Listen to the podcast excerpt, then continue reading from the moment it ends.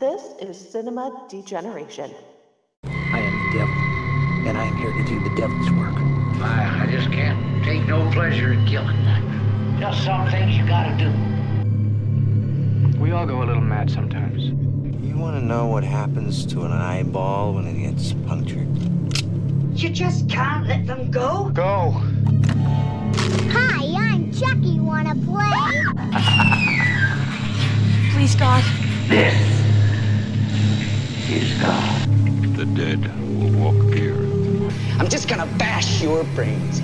Your suffering will be legendary, even in hell. It's alive! It's alive! It's alive! They all flow down here. They're coming to get you, Barbara. On our show tonight, sequel to Deja Vu, our hosts celebrate the time honored tradition of movie sequels, including the good, the bad, and the very ugly.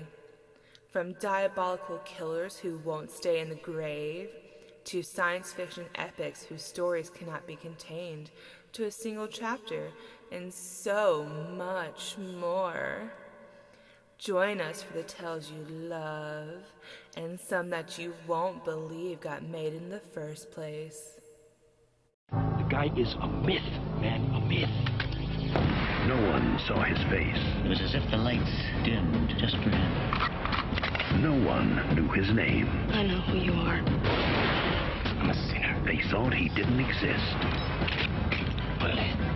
They were wrong. Let's play. Antonio Banderas. Desperado, rated R. At theaters Friday. Alrighty, folks, welcome once again to Cinema Degeneration. This is sequel to Deja Vu. And we have another part two for you this evening, or I should say this afternoon. We're doing the part two of the Mariachi trilogy with Desperado, written and directed by one Robert Rodriguez in 1995. And for a first-time uh, guest co-host, I have my good friend Ritch Hall. How are we doing? Doing pretty good. Cameron, how are you? I'm doing great. Always doing good when I'm talking to you, sir. Right. You know, right, right. As, as Patty made a made a point to to remind me that she might have been your friend first, but I am your friend favorite. Yes, actually, that, that that that does come up between us. now, Ritch here uh, is, is a good friend of the family of me and my wife Patty. Uh, they were originally went to school together at Xavier and whatnot. And uh, you are a, a clinical psychologist, am I correct, or am I off on that? Yes, and we actually did not go to school together. So we met at uh, Oh, we a, a placement Okay. called the Lindner Center. So we we That's met kind of late right. That's right. in both our trainings uh, and hit it off really well. We were um, in an office together. We shared an office with six people. And for some reason, her and I just kept ending up in the smaller. There was like a bathroom they had converted to an office, and she and I would just be in there giggling, just like making jokes nonstop. And so uh, I knew then on she was probably going to be my friend for life. And then I met you, and I was like, oh no, you two are perfect uh, for me. Uh, I'm, I'm in love with you both. we complete you. right, right. Now, in, in addition to being a doctor of psychology, you are also a podcaster. You have a few of your own shows. I know you have the Hall Space podcast that you do with your wife Nikki, but you have a couple of others as well, do you not? Yes, yes, I have one other. So I do the Hall Space podcast with my wife, uh, and we just, you know, we talk about pop culture and and sometimes movies, and I have my other friends on, and we'll we'll review some some stuff, uh, like you know the Disney Marvel shows, the Disney Star Wars shows, that kind of thing. Uh, and then I have another show called Psychologize You, which is a uh, somewhat weekly. It's always hard to get that schedule when you have a real job and kids, uh, Yep. but uh, that's a show where we talk about psychology issues, uh, news of the day, and try to like help people with education around psychological issues. So, like most recently, we were talking about high functioning depression, and I'm going to be doing some shows on, um, you know, imposter syndrome and all sorts of things. So, the type of stuff I love talking about when I'm off the clock. Yeah. oh, so uh, now now when you, when being a fan of pop culture and comics and you know movies and TV shows, do you find it hard to watch these and not psychoanalyze the characters and, and think about it from the standpoint of like, oh, it was just written in the script versus, oh, why in the hell are they doing this? No, I, when when someone writes really well, you know why they did it. So uh, part of the reason I am a psychologist is because I like stories and I like analyzing stories. And people, in some ways, are just stories. We're the stories we tell ourselves, and we're the stories that others tell about us. Uh, and so, uh, some of why I can keep the stories of so many people in my head as they tell me their life story is because I'm such a fan of media uh, and consume so much of it. So when watching media, if someone's a good writer, I could see, oh, the writer was doing this, but it's also like, but it makes sense the character would do this. Now there are times where I'll see the writer only wanted us to get to this location, so they wrote this in, and it doesn't feel real to the character. Like sometimes I can't not notice when stuff like that happens in certain stories, uh, but for the most part, I can still enjoy, even when I can see the structure um, there are many, as you may know, you know, like horror movies and and detective movies. All the genres have their tropes where it's like the writer just had mm. to like check a box to make sure this happened. Uh, and there's right, a part of me right. that still gets jazzed when you see it. Like, oh no, this is the point where you know he realizes it was all a lie. This is the point where the coroner is going to talk to somebody while eating a sandwich. right, right, right, to show that he's not he's not bothered by all this death stuff. you know right uh, and right. so part of me just sort of loves the oh okay this is this is where that happens box checked continue telling this novel tale. Uh, so long as they don't say you know don't just make, make it a, a full of trope kind of story uh, but uh, when they hit when they do it right they're like you'll know they're like oh what's happening here? What's happening? Oh they veered into uh, recognizable territory and back again into something interesting. So i appreciate yeah, it i think I think this movie Desperado checks several of trope. Uh, so many trope off. boxes. So many trope yeah. boxes. It's so many like you know. And the funny thing is, it, it's a '90s movie. You know, it came out in '95. Yeah. yeah. It's the second part of a trilogy. Mm-hmm. And uh, I always keep hoping we'll get a part four, but I think the time is that window of opportunity is kind of passed. But you never know. I can always hold yeah. out hope. Rodriguez yeah. likes to resurrect uh, his characters and, and and people for his for his stories, but resurrect it checks off so many. Sure. Yeah, resurrecting characters, using the same actors to play Basically. several different characters, you know, in his movies. Right. You know, kind of doing this old Sergio Sergio Leone trick mm-hmm. of using the same actors but different characters. Yes. And I think this checks off several trope boxes for mm-hmm. 80s action films, considering the fact that it was made in the mid 90s, I think is a feat. Yes, yes. No, you could tell that his influences were 80s action films, 80s action television shows. Like I, I kept as I rewatched it, like, you know what, this remind me of some like, you know, um Starsky and Hutch slash you know, uh the Fall Guy slash, you know what I mean? Like all those old, hmm. you know, a lot of A team uh, kind of stuff. Right, right, A team kind of stuff, basically. Yeah, yeah. So I was I was, you know, I, I was giddy watching it again, just sort of being taken back to that era of film and television. Yeah, this came out at, at a particularly weird time. I wouldn't say weird time, but a developmental time for me. Uh, you know, I was just graduating high school. I was really, you know, neck deep into writing and wanting to be a filmmaker. It would be mm-hmm. many years before I would become a filmmaker. But this came out at the time when Rodriguez, Kevin Smith, and Quentin Tarantino came out, and they were kind mm-hmm. of the mm-hmm. golden childs of film.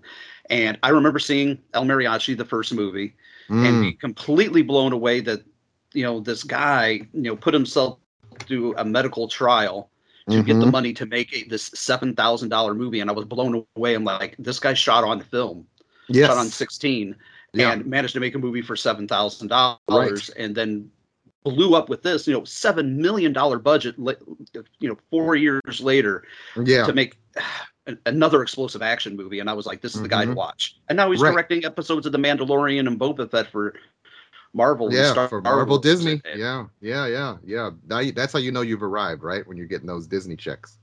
Yeah, you're getting Disney checks and Marvel money. You know, you've done, you've done, you know, you've done made uh your, your small town boy has made good. Right, right, right. You know, right, so right. Speak. But before we get too deep into the movie and start talking, Rodriguez, give the uh, quick IMDb synopsis as I always do. Okay. And this is for Desperado from 1995. Former musician and gunslinger El Mariachi arrives at a small Mexican border town after being away for a long time. His past quickly catches up with him, and he soon gets entangled with the local drug ki- drug kingpin Bucho and his gang. Mm-hmm. And I mm-hmm. feel like that's not entirely accurate. I don't feel like he's he just arrives at the the border town after being away for a long time. I feel like he's been on the hunt for Bucho for a while. Yes, somebody who wrote that was writing it from memory and not having just watched the film because right. he was actively hunting for Bucho. The the opening of the movie is him st- sending Steve Buscemi into the city early to essentially prime the field for his mythos. Uh, Right. So yeah, but, you know, uh, he definitely was on the hunt. And a bit of trivia I have is Steve Buscemi was uh, not that he was so expensive they couldn't afford him, but it was still at a seven million dollar budget. They had to cut corners. They only had him for six days, so they Mm. had to get his intro right off the beginning and get all his scenes following. They had him for six days, and I believe they had Cheech Marin for seven days. So they had them for very very small window of opportunity and. I, I love the, the opening of him going into the bar. They're playing some Dire Straits music, and he just Mm-hmm.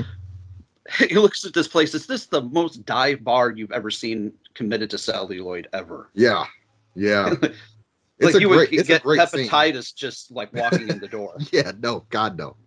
Uh, well, not the type of place I'd find myself on a Saturday night, but uh, you know, it, it it had a real feel to it, a real grime to the bar and to the to the environment. That's kind of funny, like to to think in terms of Steve Buscemi being, you know, I, I know he's a very employed actor, like the, the guy worked worked as much as he wanted to work back in the '90s, um, but also still thinking of him as this sort of smaller actor uh, you know, in my mind, I always thought he was just available, and Rodriguez just called him up and was like, "You want to hang out on set for a few days?" But no, he only got him for a short window of time, and then he had to be off to something else.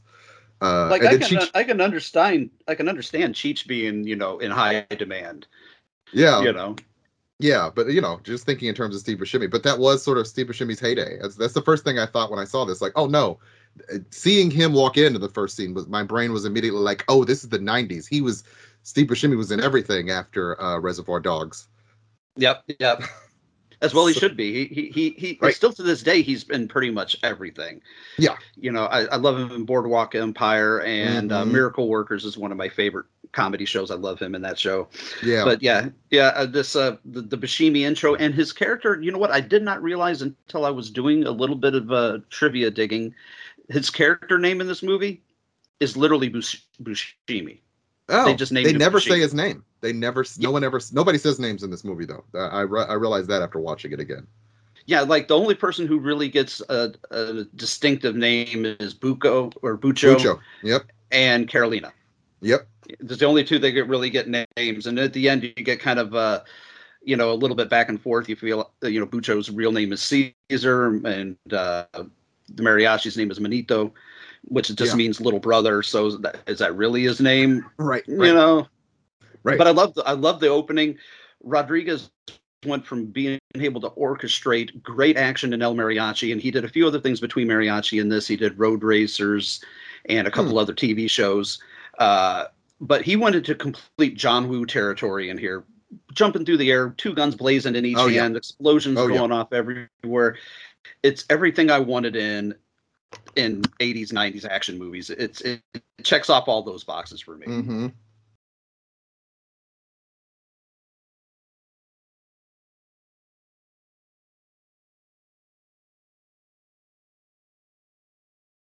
Yeah, no, And- I as in rewatching it, you know, it's that way in which you watched a movie a million times when you were younger, and then you haven't seen it in years, and you just I was just immediately brought back to how many of the image images were seared into my brain. Like uh, in the opening where the mariachi and his friends are playing in the bar, which which is kind of a dream sequence, but also a vignette uh, a little bit. And he walks across the bar with the bright lights behind him. I'm like, oh no, that's like that's like a you know, Ritch will remember that image until the day he dies. image.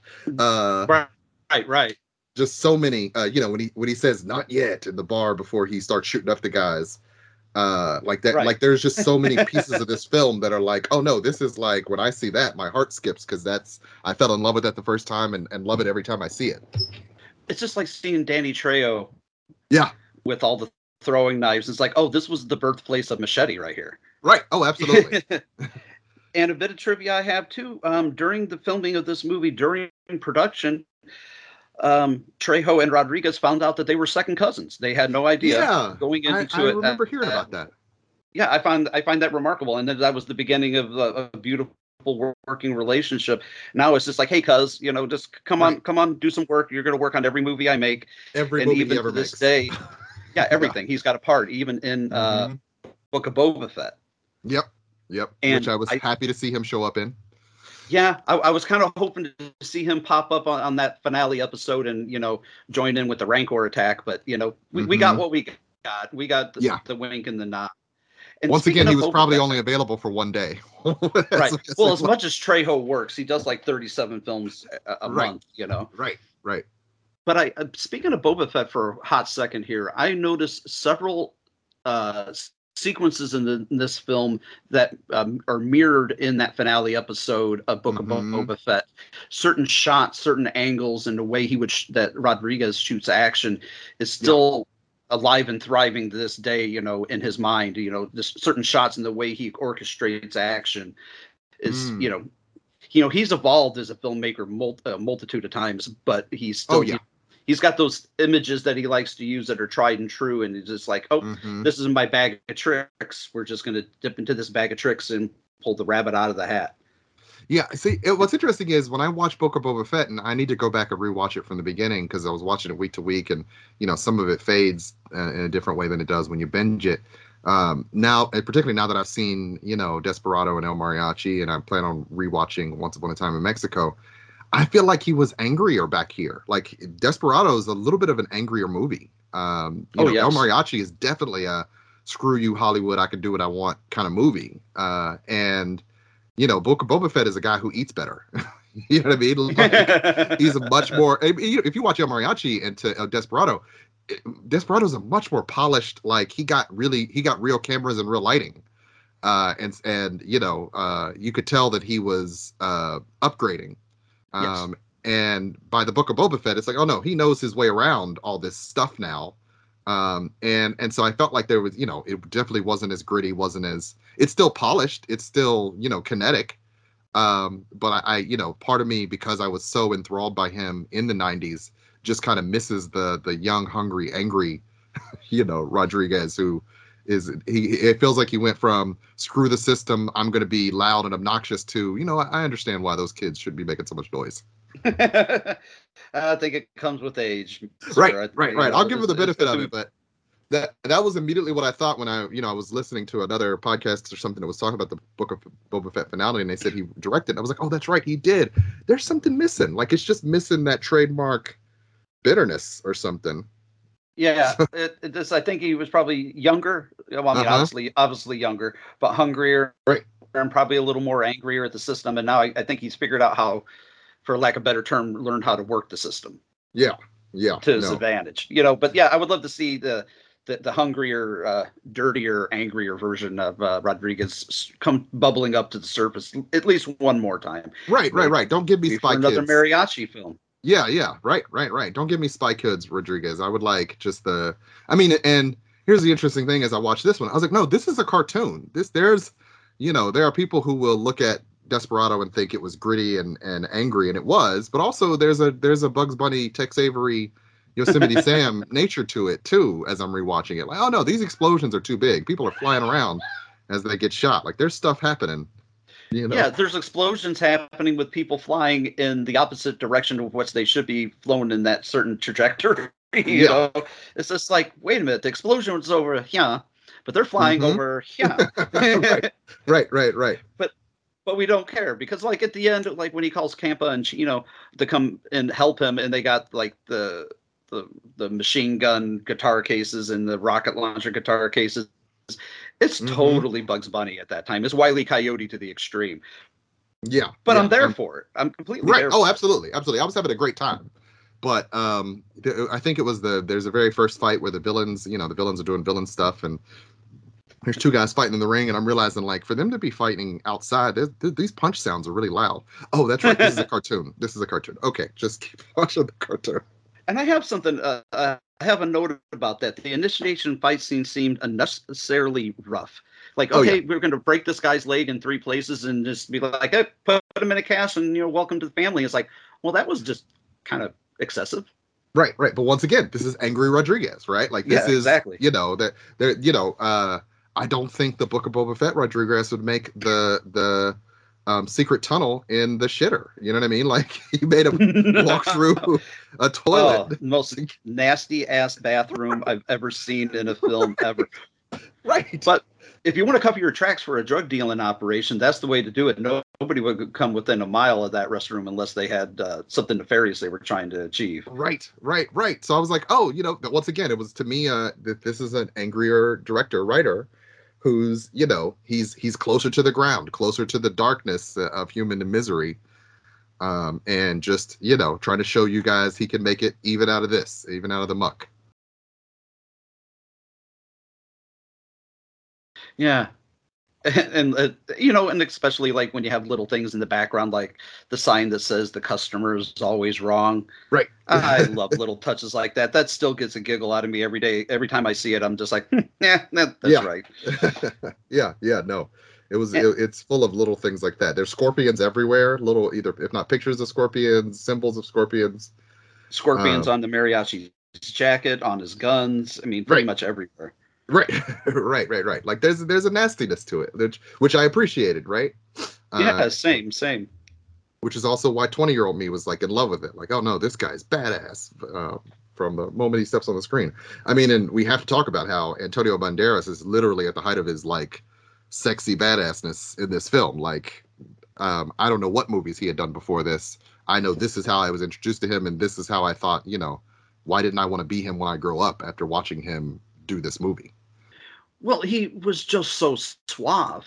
Right. and just so like you know that man could have convinced uh, as i was saying to, to patty earlier when we were watching it i'm like you know with a voice like that he can convince a stalk of celery that it was a carrot you know by just Yeah. by saying it's but you know before this he hadn't really done a whole lot of uh, mainstream american films you know he was a you know a bit player in a couple of things he did i think he did like mambo kings and interview with a vampire before this but this was his first real like upfront, you know, leading man role. And Mhm. you know, God, after this, it just took off. He was in Evita, he was in uh, Assassins, you know, Play It to the Bone, and, and then you know all the Spy Kids movies. I mean, he became an action dynamo after this, and Right, rightly right, right. so. and well deserved. Oh, he's got you know, yeah, charisma yeah, for days. He's got charisma for yeah. I'm exactly going to say the same thing. Charisma for days. Right. And this is you know the first movie that I not I don't want to say the first movie I seen with uh, Banderas, but it's the first one obviously that I remember with him. But, also it introduced me to Danny Trejo hmm and introduced me to who Salma Hayek was.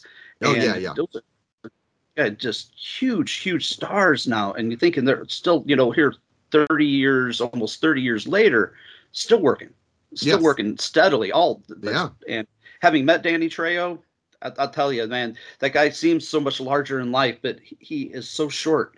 When I met him, I was just like, why is Machete so short? He sh- he should be bigger than me. Right, he right. should Well, be. Yeah. Yeah, he seems like the biggest guy, but in reality, you know, the the, the screen makes them so much larger than life. Uh, and um, for sure, he he he's he's he's and he's played so many characters, right? Like it's hard not to think of a one. It's hard to think of a bad Danny Trejo performance, but like, what wasn't he in? You know, I'd be harder pressed to figure out what he didn't appear in. you could throw a knife at a wall with a thousand pictures from movies on it, and you're going to hit, you know, out of 999 of them, you're going to hit movies that he's been in. Right, right. I think he has. films. I think he has well over. Last time I had looked, when I had done some some digging on a past show, he ha- still had somewhere o- somewhere north of over 400 credits. Mhm. At and least think- 144. Yeah, God, just Yeah. so so many. And that's just So many. films. Um, that's not counting, you know, how many times he's shown up in other things. But Hell, I remember when he he popped up on the Conners with John Goodman like last year. I was just like, wait a minute, why is he in? like, I'm not that I'm questioning why he's in it because I I, want to see him. I want to see him in everything and anything. But I was just like, really? Like, okay, like I'm I'm I'm I'm, here for it. I'm here for it. yeah, now now they say 250. Like, geez, I'm I'm I'm looking in, at his actual Wikipedia page now, and I don't have the time or, or the the attention span to count all these. But he's had so many movies. Oh gosh, I- like I, he's always working, man. He's just always Right. working. I, I don't know when the man sleeps. I'm thoroughly convinced that he does not sleep. Right, right, right. And speaking of him in, in this movie, never says a word. Never Nope. says or utters a word, and every time you see him, it's always a quick glimpse up until that main scene where he comes out.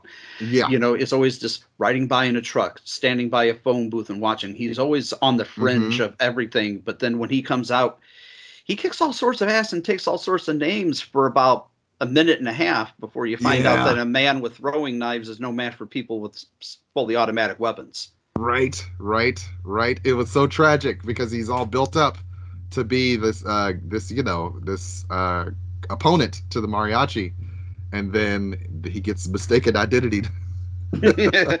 like, oh, this is. I love when they bring him back to Bucho, and they're just like, oh, can you just, you know, he's talking to the, his uh, compadres, the Col- Colombians that have sent him to kind of watch Mhm. them and make sure. And it's like, oh, can you describe him? as like, oh, tattoo of woman on his chest. Oh shit, check. Oh, throwing knives. Oh, payphone money to call with progress reports. Oh, oh, Yeah. okay. And just like, well, we'll stay out of his way. And it's like, Right. ugh. Right. Too late. Too late. So I looked up his IMDb because that was the best place to go. 415 actor credits. 415 actor credits.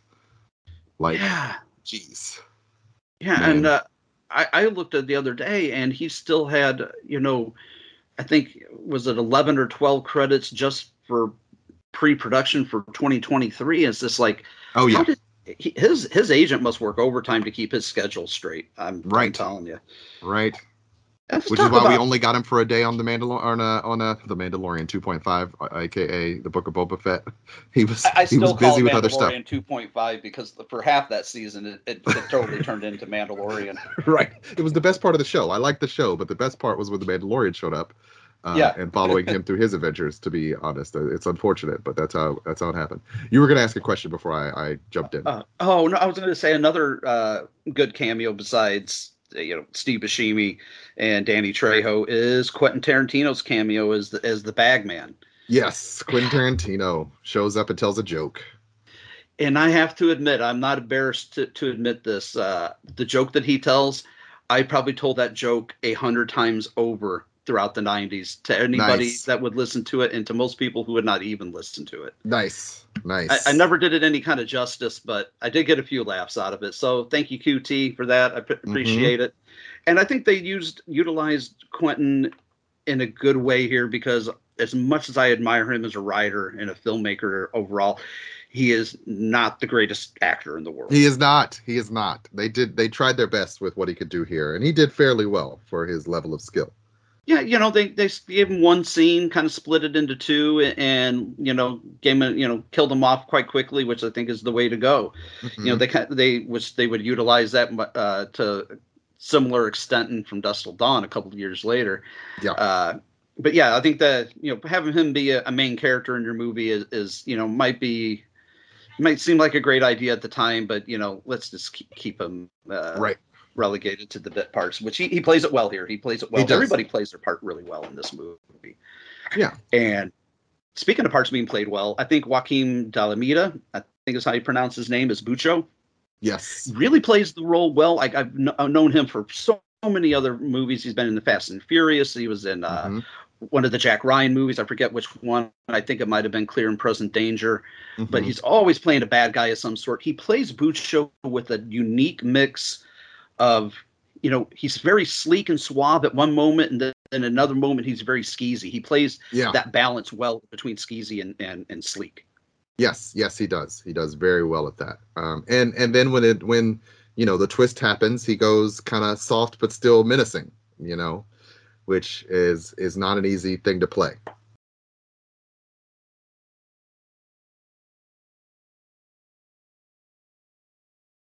No, and this time around, you know, I started noticing a little bit of uh, the tricks that Rodriguez used to let us know that what that that uh, that uh, twist would be at the end. You know, when the the guitar playing kid is pl- playing the strumming the guitar with the tune that the mariachi had taught him, and his eyes go wide, and you kind of hear some children giggling and laughing, Yeah. like he's almost reminiscing something about his childhood. It's like they didn't come out and beat you over the head with it, but they kind of let you know, like you might be getting Yeah. into something there that you don't want to get into. Yeah, yeah, that he has an attachment to the guitar and to the you know the sound that um, we couldn't see coming 'cause- until you know. Um, and I, you know, I also remember that scene as oh, there's something there. There's there's there's more going on.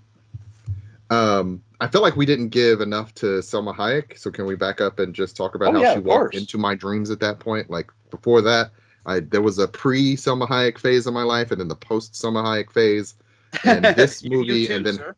right, uh, this movie and her appearance in From Dusk Till Dawn, when she that was like really like now she's seared as, you know, the the one woman of all time that I'll ever, you know, she could Well, never do I- anything wrong. I can mention it here only because I know Patty won't mind. I, I have a hall pass Right, for Salma right. Hayek if I if I ever if I ever needed to use it. So I'm just putting it out there into the ether. right, right, right. she is that she's she's been that woman for me since the 90s in part because of her appearance here and and and uh, over at for Dusk Till Dawn and, and others where she's always been spectacular and still very you know very beautiful woman. yeah, very beautiful, great comedian.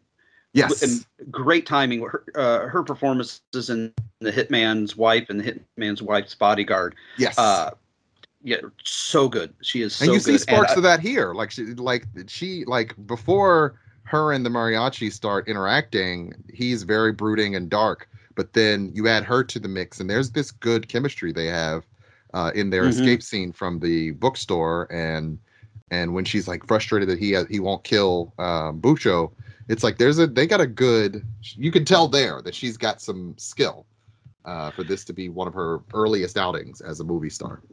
And t- let's talk about like the most epic intro of a character ever. She's just crossing the street in an intersection, and everybody's gawking at her. Just Yeah. she's just gorgeous, and they actually have an accident. Have a car crash. Yes. Yeah, yes. car crash. You could realistically probably say that's probably happened at least several times in her life. I'm I'm gonna sure. assume that at some point in her life she's caused a couple car accidents. Yep, yep. Yeah. But e- everybody has a role to play in this movie, and they all play it so well. Even even OQT, he does pretty well in it. But somebody I gotta mention at one point is Carlos Gallardo. He plays Mm. Campa, one Mhm. of uh, the Mariachi's two friends, who was the original mariachi, Mariachi. Mariachi. Yep. And uh, Rodriguez had to fight to even get him a, a supporting role in this movie, and I'm glad he stuck to his guns, no pun intended, to uh, you know to, to play Campa. You know, now again, a character who has like one or two words of dialogue, but like he's so memorable with those two machine gun Yes. uh, guitar cases, like uh, just so good. Mwah, chef's kiss, but to have the original mariachi. in it. Right. Right. I, I was re I was watching another uh, video about it, and they were, you know, somewhat disappointed that he didn't get to reprise the role. Um, in going in the trilogy, you know, he's the original mariachi. They recast uh, Antonio Banderas, and then they even do that scene from the very beginning where uh, Antonio Banderas is dreaming about the previous movie with himself standing in the role of mariachi.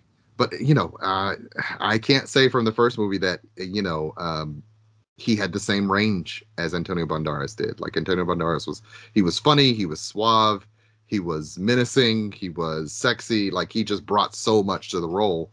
He could go broad when he needed to go broad. He could go, um, you know, such a physical actor. You know that scene where they're grabbing the guns off the ground and each one of them's empty, and he's he's got this, Oh, this look in his eye. And then he finally just grabs the dude by his neck and breaks his neck, and it's just he's given everything to that moment. And you're like, okay, I'm, you know, how could I not love this guy? And you can see the comical moments in that where they're each grabbing him and the other guy are grabbing the guns and they just both click on empty and they scramble and grab another one it clicks on Yeah. empty and he gives the guy a chance i will say that it was like he says you like, can hey, go. you you go. can go. I'm not going to shoot you in the back. Basically, the guy's like, nope, we got to fight this out. Um, and, and you know the, the the scene of him shooting across the bar, and he's got those guns just barking at his hands, and I'm like, ah, Antonio Banderas was everything at this point in my life. I, you know, I was, I, I wanted to be him. like I said, I, I, may, I may or may not even still to this day when I play Red Dead Redemption put scorpions uh, all over my outfit and all over my guns just because of Desperado. So, you know, it still lingers on in my life to this day, and because I play a lot of Red Dead Redemption. Nice, nice. and uh so yeah yeah but like the action is so well choreographed in this you know i mean yeah. it, it's it's it's bugs bunny style you mentioned that earlier you know it is very much wily coyote bugs bunny stuff Mhm. but that's what makes it so much fun. But the one thing there's just one thing that's a my only real fault with this movie is the ending is quite abrupt. Oh yeah, and I and I know like that was uh, because the MPAA had come down so hard and imposed so many cuts because they used something that uh, Rodriguez had nicknamed the guacamole gun that would shoot blood as, as Mm. opposed to using blood squibs and it made it too realistic. And Mhm. they had to trim all these cuts. And at the end there was a good six minute uh, sequence at the end instead of using the fade out with you know the mariachi shooting his brother and then it fades out. Yeah. There was a big you know sequence there they wanted to make so many cuts to and he's like well instead of making these 27 cuts yeah. I'm just going to cut the whole sequence.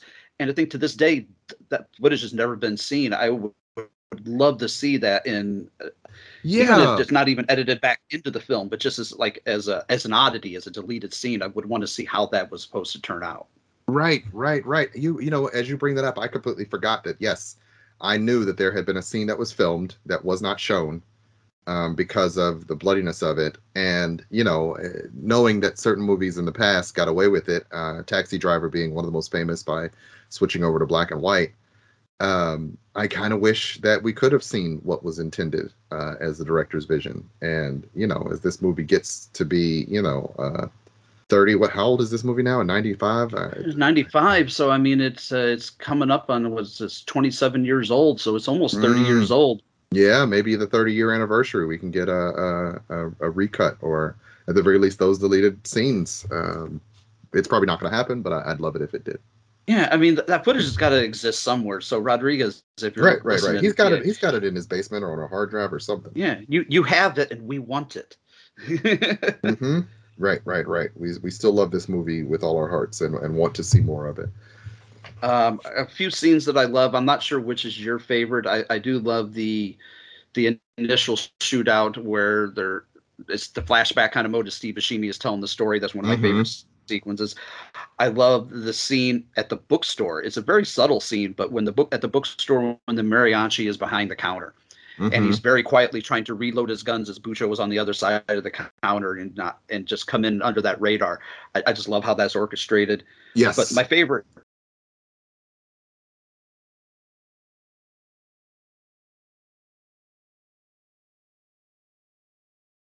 my favorite is the po- ugh, sorry my favorite is the post coital action scene you know after the mariachi and Carol, carolina made love and Yeah. then this the next morning she's singing on the guitar and he's waking up and seeing the guys closing Right. in around the room on the terrace i love Right. how all that is choreographed it's yes it- yeah it- no that that's a great one uh, those are it's it's so hard to choose one good scene. I, I also love that scene where he's got the two guns and he's pulling them in, and now he's aiming them at her, and he has to knock her down to shoot the two guys that are coming in through the windows. Um, yeah, once again, these are all seared in my brain. Him jumping backwards off the building while shooting Yes. backwards as he falls, like you know that would that's gonna break his back. We all know that, but yeah, it was awesome or at least watch. an ankle right, right, right. No, his is back. He's not catching himself. He's firing backwards while he jumps from one roof to the other. He stands up. He tilts a bit. You know, they they have that once again comical moment where it's like, is he gonna fall? He's got guys on the roof, guys on the ground. He just pushes himself back and starts blasting, and it's physically impossible to survive that, but it was awesome to watch. yes yes It happened. Speaking Um, of awesome, awesome to watch, you get the cool guy explosion strut, as I call it, walking away from the Mhm. fireball behind him Mhm. as he tosses a couple of hand grenades over the side. Because what action movie is complete without the, your hero or villain walking away from a big fiery wall of flame? Right, right, right. While while dragging the girl by her hand. Yep, that was. Yep. Uh, once again, that's where I wrote these images are burned in my, to my mind. Yes. The kiss before the jump, the backwards roof jump, and then walking away from the explosion. These images are burned into my mind. That was my note, like for that scene. right, right. Uh, yeah. So no, great, great, amazing scenes. I'd have to say that one of my absolute favorites was the the original shootout in the bar where he comes looking for Bucho, and the the guys are like, "What's in the case? What's in the case?" And he's like, "I'm just a singer, you know. I don't want any trouble. Yeah. I'm just looking for Bucho." And um, he's trying to tell the guy, "Not yet. You don't have to turn that gun around." And he does anyway. And then he pulls out the the the sleeve guns, and Yeah, much like a taxi driver that you hmm you mentioned earlier. Yeah. yeah, he says, "Not yet." Yeah, it's a. and then sleeve guns and yeah. blows it starts blowing things up and i'm like this is yeah i'm i'm fully in and once again watching it again him standing up on the bar shooting guys tactically the worst place to be if you're in a gunfight but he's up on that bar and i'm like keep shooting guys this is awesome Yeah, shooting behind his back, over his Right. shoulder. And Right. at one point, I made a note here. The way he's throwing the guns, it's like he's throwing the bullets. At, Right. right Right. people he's like, like- he's like slinging the ball like what the hell what kind of yeah, like, he uh, like punches strategy is that Yeah, it's not. It's just beautiful. yeah it, it's, It's just totally aesthetics. It's unrealistic and, and non-practical but it's just it's it's it's a it's a beautiful thing to watch this Yeah. movie has very much a, a high level of rewatchability Yeah, yeah. and the Um, one thing I, I- that i have to mention too that is the only secondary fault is the kid that's the Mm-hmm. guitar you know the guitar playing kid that that yeah, also drug- doubles for also a drug mule. Yeah, it's also so a drug mule, you know, for his father who does nothing but like, you know, sit around and, and watch TV. Mhm. The kid is awkward. The kid, the kid is is Yeah. obviously you know the the weakest link of the movie, but I can forgive it for it because what child actor really isn't a little awkward? Yeah, and the kid is pretty much necessary. Like without the kid, the mariachi is a soulless killing machine. But the fact that he's teaching this kid guitar, like that's once again a, a movie trope. If he saves the kid, he literally saves the kid after that gunshot, after the the fight with um with uh Danny Trejo Mhm. uh, from getting hit by a car, and then he stops the drug transaction from happening and takes the guitar back. The you know, and we, I'm realizing like no, this is Robert Rodriguez knows that if you have this cold blooded uh, force of nature killer stop and help this little kid learn the guitar and save him in the street, then we'll see. Oh, he's he's a decent person. He's not a bad guy. He just likes to kill bad guys. Yeah, he's just a bad guy killing worse guys. Right. But you know, I think it's it's it's another checked off uh, trope that they can check off the box is you know, and by saving the the kid, he's saving him a part of himself. Yes. Yes. Which I think is what they're aiming for, and and, and it works. You know, like that's Yeah, especially once you realize forgive- that his kid, you know, his brother is a drug dealer. He was a kid at some point, you know, that that uh, they were brothers and that they had this history. Um, in many ways, he is saving the younger version of himself by saving this this kid who's in this town, uh, who gets himself shot up by by the mariachi's actions. So he was actually in more danger due to the mariachi being in town. If he had had that shootout in the in the back lot, uh, the Yeah, kid he would have was been a- safe. yeah, yeah. He was uh, in a lot less trouble before before the mariachi showed up because when the mariachi shows up, all hell breaks loose. Right, pretty much, pretty much. you know, and I, I love the bit kind of backtracking to the beginning here before Steve Buscemi's character gets, you know, bumped off. You know, he he he tells him, you know, he's like, yeah, I told him the story, told him you were the biggest dude I ever seen, laid it on real thick, and he's like, you know, after this, are you know, you gonna be done? He's like, yeah, yeah, I, I think so. He's like, good because I don't have the stomach for this anymore. Mm-hmm. And the mariachi says to him, "Oh, you never did." And then he shoots back at him. He's like, "Yeah, neither did you." You know, let's let Yeah. you know that this guy, you know, was a quote unquote, you know, normal human being before they killed the lady of the love of his life Yeah. and sh- shot his hand up so he can't play guitar anymore. Now it's a miracle that he can't, uh, you know, play strum a guitar, but he can pull the hell out of the trigger. Mhm. And he even says at one point, you know, it's easier to pull the trigger than play the guitar, easier to destroy than to create. So there is some some some great poetic moments in, in a movie like this. That's it's not just all shoot 'em up action. Yeah, yeah, basically. Um, it, it, it says that's why Rodriguez is, you know, who he is. He he knew not to just make this stock action movie, but to still ask some philosophical questions about violence, about brotherhood, about, you know, uh, our place in the universe in a in a way. Well, Uh, you know, I mean, with my first feature film, I kind of touched upon the same ideas of, you know, what does somebody do who is, you know, centered on getting vengeance, but what does one do when vengeance is satisfied? Is this kind of mhm. like, do you just move on to the next abomination in your life, or you know, Mhm. or or do you start over again? It, it, it's it's a great question to ask, and I think that's also an action movie trope, which is why I, I asked that question to myself in my movie. Right, right, right, right. I thought the movie did a pretty good job of, I mean, if nothing else, in that scene right before Steve Buscemi dies, and I'm watching it for I don't know how many times I watched it as a youth, but I hadn't watched it in at least ten years. Um, I'm like, oh no, Steve Buscemi is here to to once again make him question. If there was no Steve Buscemi in this movie, he wouldn't be questioning his actions in a way that we could see it. He would have to be doing it internally or over voiceover. But to have this guy who's helping him, who's like, you need to get out of this life. He needs that contrast um, to make him consider is this worth it or not, and then to immediately lose that character because you know Steve Buscemi's got other stuff to shoot. right, right, right.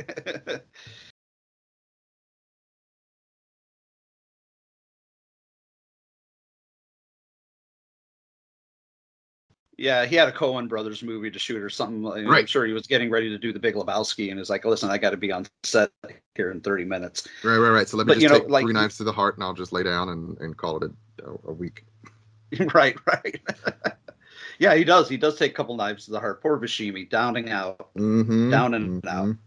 But you know, it's just like, and he does convince him. You know, Buscemi's character convinces him. He's like, "Listen," because the mariachi ends up saying, "He's like, you're right, you're right. I need to be done with this." And he's like, "I need to, you know, suck it up, so to speak. I need to, you know, admit that it's over."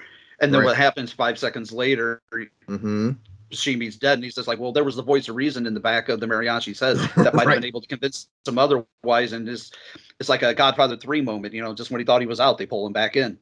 Yeah, yeah, yeah. It was, it was, it was. The life came to get him, and maybe if he hadn't done what he'd done to this point, Steve Buscemi might still be there. But because of the choices that had been made to get us to this point in the film, uh, you know, he had to he had to pay the cost. The one person that seemed to care about him before, um, Salma Hayek, uh, is now no longer in his in his life.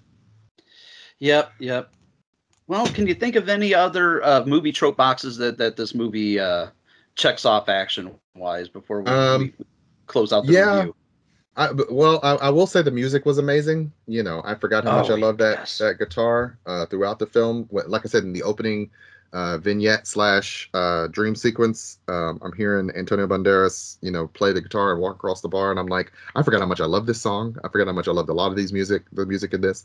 There are moments where it's like the strong guitar uh, from a '90s action television show uh moment but then there are the times where the mexican you know guitars playing all fast and i'm like oh this is yep i'm loving this i, I forgot how much i love the the soundtrack of this movie uh, I used I to wear.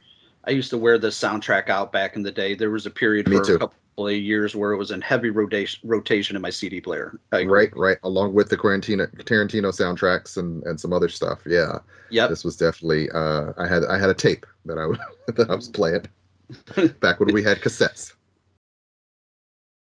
Yeah, but back when when everything wasn't just digital and I had just nothing but a lowly, lowly cassette tape and the CD, I would wear those suckers out. mm-hmm right right yeah, right This got like I said, heavy rotation back in the day. yeah yeah and so I do love the way it ends. Uh, the, the, the summer. Oh, good, good. Sorry. No, no, no. I, I, yeah, I'll, I'll agree with you. The way it ends, he, you know, he tosses the guitar. He, he has that moment with her where he's, you know, have I thanked you yet? And she's like, no. And he's like, I will, which is basically like, I'll see you later. And then she pulls up on him and uh, says, I want you to thank me now. And he tosses the guitar. And it's like, oh man, don't do that. I, I remember thinking Yeah. in the in the theater. I was thinking it again, watching it, you know, twenty something years later. Uh, don't don't toss the guitar, man. You might still need that. Yeah, there's still a few uh, guys out there toting Mhm. iron that might might be looking right for you. that are looking for you specifically because of some of the things you've done uh in this town alone let alone all the others that you had visited with your Right. wrath uh then he you know backs up to get it and he's like just in case yeah, he's like it's a long way to the next town. It's like, yeah, yeah, yes, yes, it is. right right right i, I also want to point out the the uh, rodriguez trope particularly back there in the 90s he always had that uh crotch gun show up and stuff Yes. Um, so I remember it, it like showed up in the original mariachi. It showed up in this. It showed up in Once Upon a Time in the West. I think it showed up in uh, From Dusk Till Dawn. I think Dan Trejo actually uses it, or at least is wearing it in From Dusk Till Dawn. Oh, and Dusk Till Dawn, it was Tom Savini's character that used it. Ah, it's yeah, the only you go. time in all those movies and in the many times that the crotch gun was used, where Uh-huh, was shown, was that it was actually used. Right. Any other time, it was just like, just there. it A was joke, just yeah. there for show. Yeah, yeah, yeah. Which is like one of the craziest things he could ever come up with. But I, uh, I, I saw it and I suddenly had the flashbacks of, oh, that's right, that showed up in every Rodriguez film before. I don't know, at least that ten year span where he's trying to make it in the industry.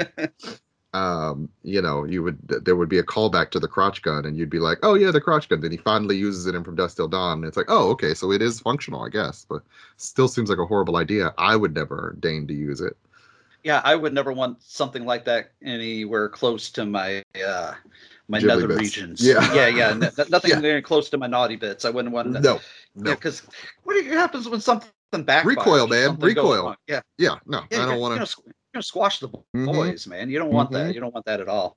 Yeah, but yeah, yeah, or still a a- backfire or a gun jam, anything, any number of that, that, that power goes somewhere. So Yeah, exactly. You know, there's for every action, there's an equal and opposite Mhm. reaction, and then you don't want that against you, as you put it, the Ghibli bits. right, right, right. Well, So- I think we've summed up the movie pretty well. Well, unless you had something else you wanted to touch on real quick. Oh no, no, I was just gonna say. I think, it, well, as always, it was one of my favorite movies. So Yeah. uh, glad Well- to talk about it. Oh yeah, this is my.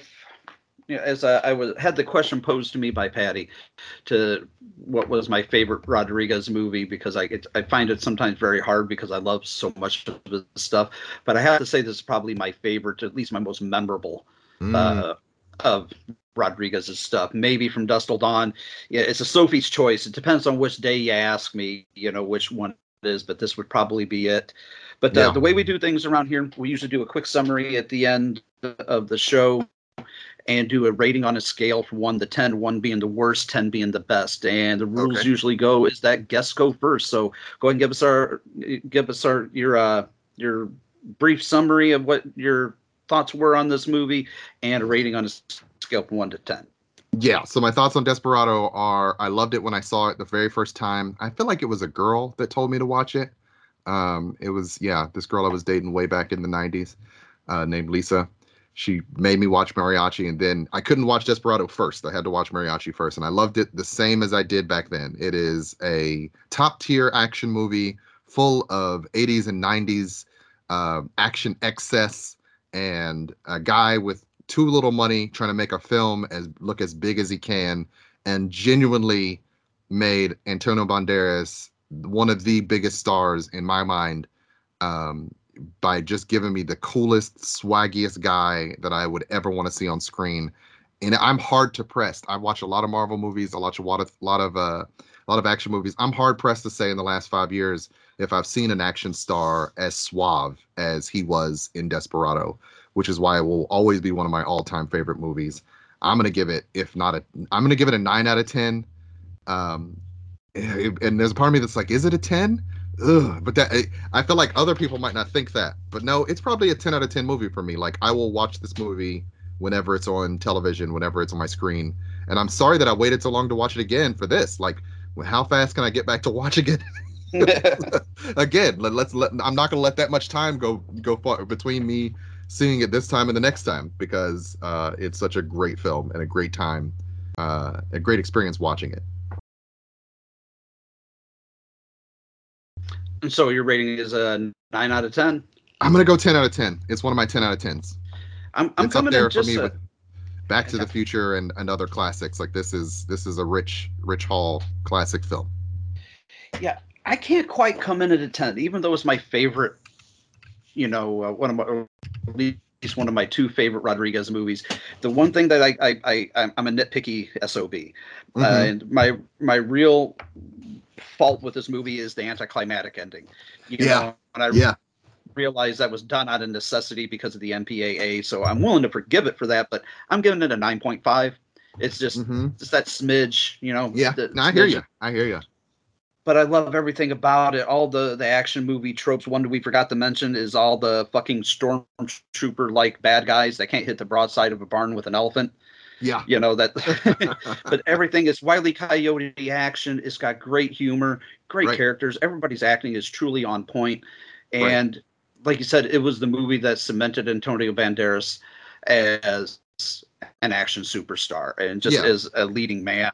You Yeah. know, is this one of those um, one of those uh, obligatory sayings that everybody uses? You know, uh, uh, women wanted him and men wanted to be him, and I still want to be Right. him. I still Right. want to be half that uh, suave in my, Right. If my I, could be as everyday life. cool, if I could be as cool as him spinning a gun on a countertop after arguing with Salma Hayek, I would aspire to just that that small moment of, of coolness. you know what I mean? Like I, I watched him do that today. Today when I rewatched it, I'm like, I just want to be that. Like I just want to be him having an argument with Salma Hayek and spinning a gun on a countertop. Cool. Yeah. And you know, we can all aspire to be that cool, but we'll never be as cool as Antonio Banderas or even as, as cool as Danny Trejo or probably even as cool as Steve Buscemi. Right. You know, right. We can all try, but uh, th- there's a reason why they got the jobs that they got and we don't. right, right, right. There's a reason they are, you know, cinematic uh, uh, heroes and celebrities and and and and gods of their field in a way, uh, and we're just these people who enjoy watching them. Right, Uh, and right. we'll watch them anytime they're on, like you said, uh, from Steve Buscemi to Antonio Banderas to Danny Trejo, 400, 400 acting gigs. Um, we obviously love to see these guys.